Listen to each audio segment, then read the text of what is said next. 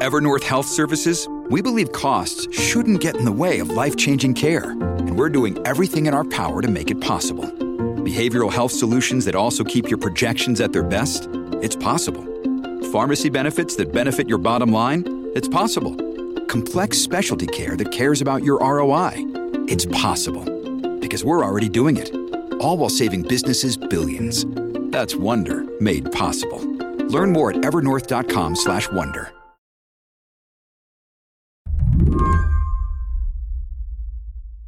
It's been a while since we've talked about the war in Ukraine. You remember the war in Ukraine.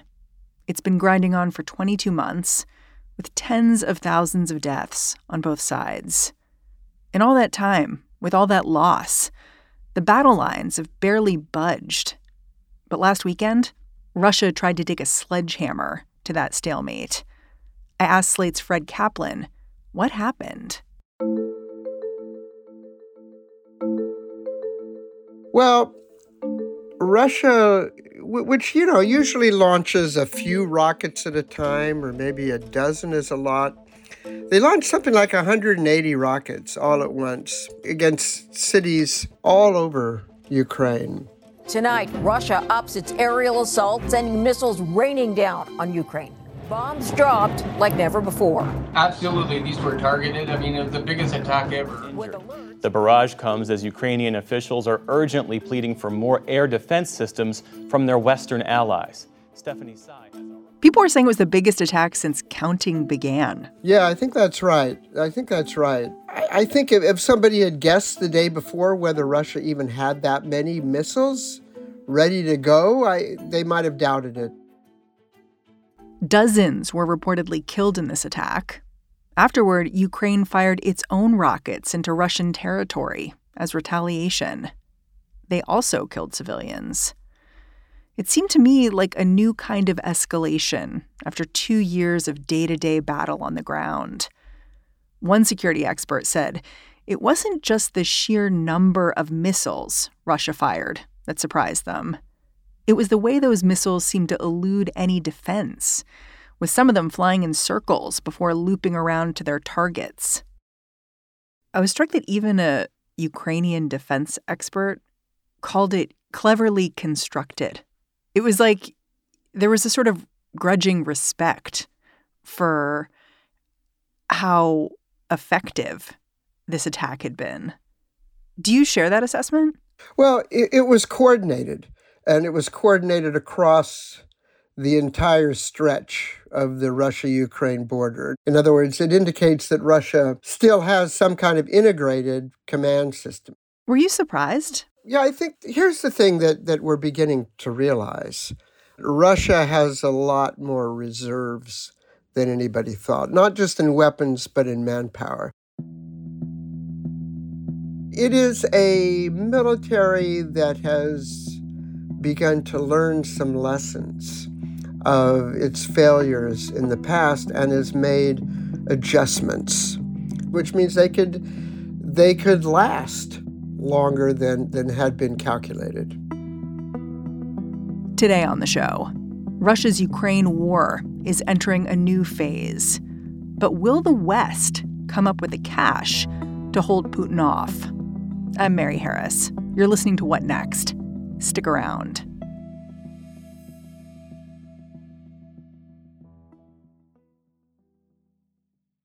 This episode is brought to you by Discover. When it comes to your finances, Discover wants you to know they are the credit card that is always there for you. With 24 7 US based live customer service, everyone has the option to talk to a real person anytime, day or night. Yep, that means no more waiting for quote normal business hours just to get a hold of someone. We are talking real service from real people whenever you need it. Get the customer service you deserve with Discover. Limitations apply. See terms at discover.com/slash credit card. Our bodies come in different shapes and sizes, so doesn't it make sense that our weight loss plans should too? That's the beauty of Noom. They build a personal plan that factors in dietary restrictions, medical issues, and other personal needs so your plan works for you. Noom doesn't restrict or shame when you want to treat yourself. Their flexible program focuses on progress instead of perfection. You don't have to give up carbs or anything. And with their daily lessons, you can learn something new about your food choices every day. After just a few days of using the app, I learned how to recognize cues for overeating and how to choose the right foods to feel full. Stay focused on what's important to you with Noom's psychology and biology based approach. Sign up for your trial today at Noom.com. That's N O O M. Dot com and check out Noom's first ever cookbook, The Noom Kitchen, for a hundred healthy and delicious recipes to promote better living. Available to buy now wherever books are sold.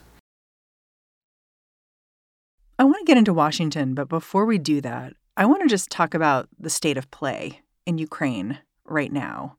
What would you say the state of play is? The state of play is still stalemate, but at more intense and more highly destructive levels. What do you mean by that? Well, if you're looking at how much territory has been captured, that has been almost unchanged for the last nine months and it continues to be essentially unchanged. I mean, Ukraine might take over a town or Russia might take over a town, but it, it's kind of net zero. On the other hand, Ukraine has started to step out of its former limits. It's no longer, it, it used to kind of hold back on attacking targets inside Russia. Now there are actual, you know, rocket attacks on you know, like the attack on Volgograd. This this was clearly stuff fired from Ukraine. Yeah, this attack on Volgograd, this happened right after the blitz on Ukraine. Yeah, it was in response. It was, in other words, okay, uh, we are going to show you that we still know how to play asymmetrical warfare. You fire 150 missiles at cities. Well, we go after something in Russia. This is stepping up the the battle. This is this is where we're not respecting the you're not respecting our borders, we're not respecting yours anymore either. Does that concern you? Because you you mentioned how, you know, attacks within Russia raises this question of hold it. you know, when you're attacking inside Russia, it becomes something potentially bigger, potentially drawing in more combatants. Right. Well, I mean, these red lines are are kind of subtle to the point of questioning whether they're meaningful. I mean, the U.S. has always said U.S. weapons will not be used for that purpose, which was one reason why, for quite a long time, Biden, President Biden, was reluctant to ship uh, long range missiles to Ukraine. They didn't want to give them a missile from which they could hit Russian targets. Well, he let up on that idea, but still said, don't use this to attack targets in Russia. Then it became, well, if you want to use your own weapons or other countries' weapons to attack targets in Russia, well, that's okay. Just don't use ours. Does that mean really that, that if say they they used one of our weapons to attack targets in Russia, that I don't know, that Putin would start attacking targets inside NATO? I don't think so. I think a lot of these red lines, which people feared at the beginning of the war, have sort of dissolved or, or turned very pink anyway.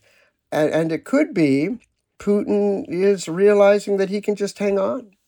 So if I'm if I'm hearing you right, what you're saying is that this new phase of the war, if we want to call it that, is this realization that Russia has a lot more people and maybe a little more coordination and maybe a few more missiles than we thought, which um, is alarming. But also that Ukraine is stepping up its sort of guerrilla tactics a little bit, tactics inside Russia, tactics that let Russia know, hey, we have people on the inside. And that's interesting to me because those approaches, they don't seem symmetrically matched. And I wonder what you think that means about what happens now. In any war that is just settled into a sort of stalemate, each side is looking for advantages. And if there are no advantages in the head to head conflict, then, then you look for asymmetrical advantages.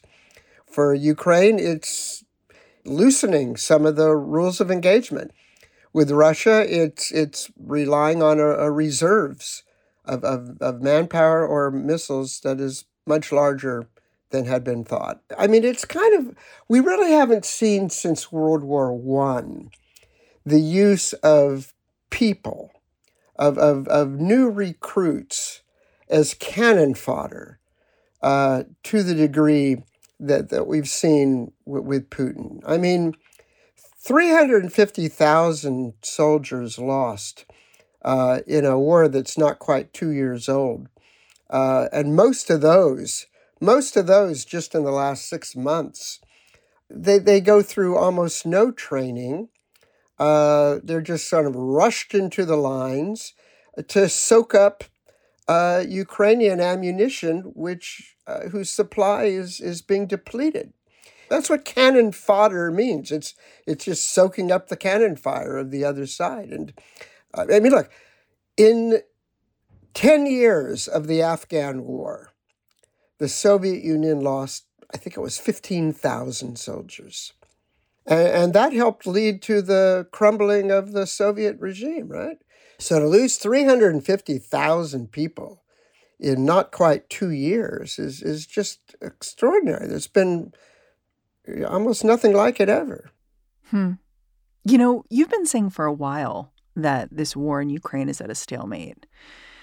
But I wonder how you reacted when you saw that back in November, the Ukrainian army commander in chief said in an interview with The Economist that the war had settled into a stalemate. Yeah. It seems to me to be one thing when you, Fred Kaplan, say it, and another yeah. when the Army's commander in chief says it. Well, I mean, it was a rather impolitic for him to say, and Z- President Zelensky was very upset about it. He he denied it. He then had his uh, army go attack uh, a, a, Russian ship in, in, you know near Crimea to say that see it's not a, it's not a stalemate, and it was then that he rushed uh, to make a tour of, of, of the West uh, to say that look, we're, we're still doing well, but we need we need your weapons. Uh, but still, it, it was it was an alarming thing for the chief of staff of the army to say it. After the break, Ukraine has been asking the West for cash, but President Volodymyr Zelensky might not get it.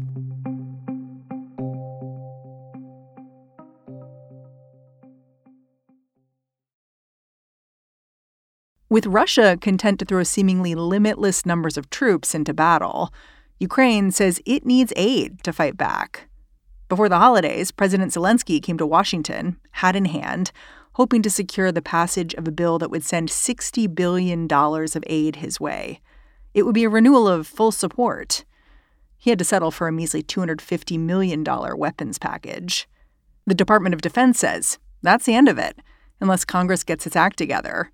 But House Republicans say they are not going to pass anything bigger without strict border regulations attached. And Senate Democrats, they say that's a non starter. Biden is in kind of a spot. If he gives in to the Republicans on every part of this bill, he might not it might not get passed in the Senate. And yet the Republicans are, at least for the moment, demanding that he give in on everything. There were some negotiations before the holiday recess, but they, they didn't go anywhere. So we'll see what happens now. There are a lot of Republicans who, if you just took away 2024 politics and everything else, are very much in favor of continuing to aid Ukraine. In other words, if it was just a one time bill, you know, at two o'clock in the morning with no media coverage, that bill would win. But we should say the Republican approach here it's tracking with U.S. public opinion in general. Like Gallup polling from November shows 41% of Americans think we're doing too much to help Ukraine. Last June, that number was 29%. percent mm hmm Why do you think but Americans are cooling here? It's still a majority. It's still a majority are, are in favor of, of aiding Ukraine. It is not as large a majority as before. That's true.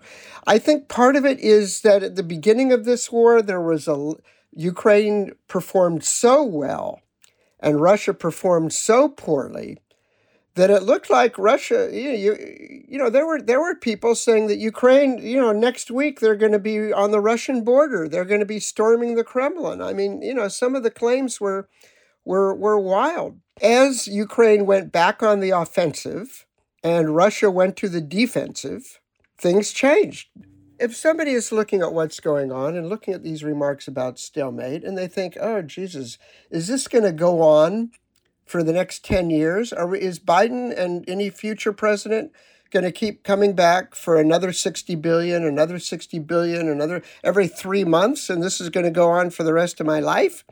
Let's bring this to an end. Well, Congress is back in session January 8th, and they're going to come back to this issue, I'm sure. What what's happening in the meantime in Ukraine? Like what's going to happen without the money going out? Like is time already run out here? I think they're fine for the next few months. But yeah, beyond that, if the U.S. doesn't um, doesn't renew its package, uh, they're going to be in serious trouble. They're going to have a severe shortage of ammunition, of missiles, of air defense missiles, which is the big thing. Probably by the spring, they're going to be in deep trouble. It feels like, however, these negotiations play out over the next few weeks over Ukraine aid, Republicans have successfully shifted the Overton window when it comes to Ukraine. Like, even President Biden seems to be changing the way he talks about the war. In December, when Zelensky was visiting, Biden gave a press conference and he talked about, you know, the U.S. is going to support Ukraine, but really that Ukraine has had an enormous victory already. Putin has failed, which seems to be like, we're coming to our conclusion here, people, yeah. versus like, we're in the fight. Let's do it. Well, there have also been, I think some of the rhetoric has changed for from as long as it takes to as long as we can. And then there has been some background source news stories which talk about like what we're the strategy is going to be to help Ukraine continue to stave off any additional Russian advances, which is very different from helping Ukraine, you know, rack up another successful counteroffensive. Feels a little bit like Ukraine's in hospice care. Well, it's what it is. It's that what it will take to enable Ukraine to push the Russians out of Ukraine entirely by force is way beyond what anybody is going to give them. Uh, that's just not going to happen. And so then you, uh, you you say, well, what can we do? We can keep them. We can keep Russia from taking over any more country, any more territory in Ukraine, and that becomes a very different thing. Well, and you've pointed out the fact that, you know, Putin's got every reason to hold tight here because if Trump wins the 2024 election, he might be able to not give in on anything. No, that's right. That's right. There have been several former aides to Trump who said that had he won the election in 2020, he was going to pull out of NATO. And I don't see anything that uh, Trump has said lately that that uh, calls that into question for what he'll do in 2024. And Ukraine isn't even part of NATO. Trump respects Putin. I think Trump wants to restore relations with Russia. Uh, look, I'm not, it is widely viewed and feared all throughout Europe that if that if Trump gets back in, uh, the U.S. alliances with, with Europe in general are, are basically severed. So if you're Antony Blinken, like Secretary of State, are you like, oh gosh, I got like six to nine months to hammer out what's happening in Ukraine just to make sure we're all a little safer. But hammering out, I mean, what really needs to happen is, unless you just want to give up, is uh, that the aid has to be restored. There has to be a deal between Biden, the White House, and Congress. Uh, otherwise, it could collapse. And, you know, here's the thing I'm usually not the kind of guy who talks in these sorts of terms, but, you know, I don't generally believe in domino theories and things like that. But if it is shown that after all this effort and trouble and time and money, the U.S. just kind of caves in because it's getting too hard, and Putin wins in a meaningful way, this sends a message to China about what they might be able to get away with in Taiwan.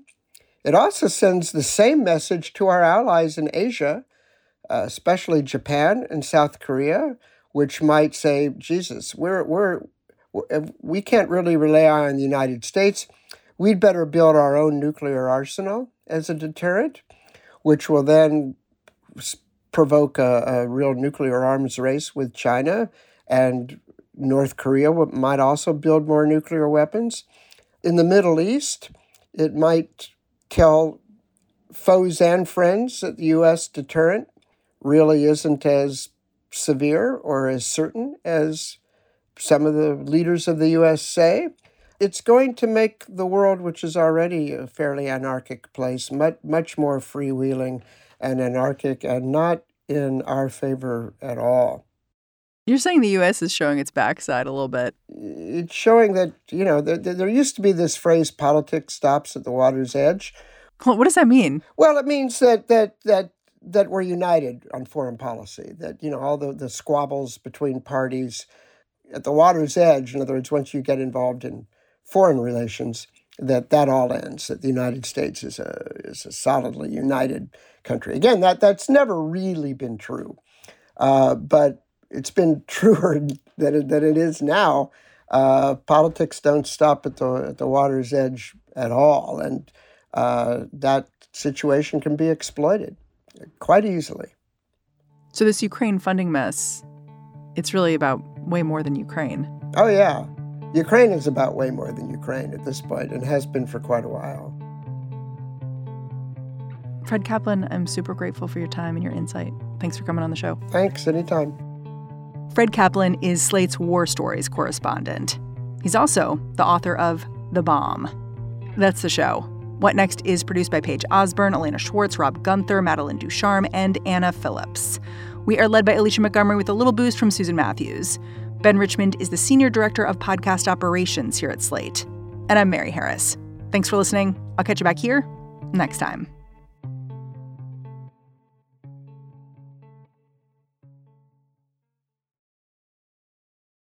This is the story of the one.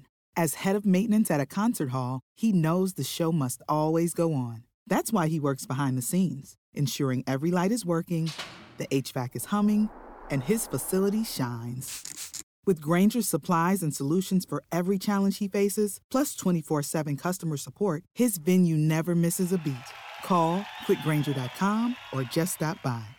Grainger, for the ones who get it done.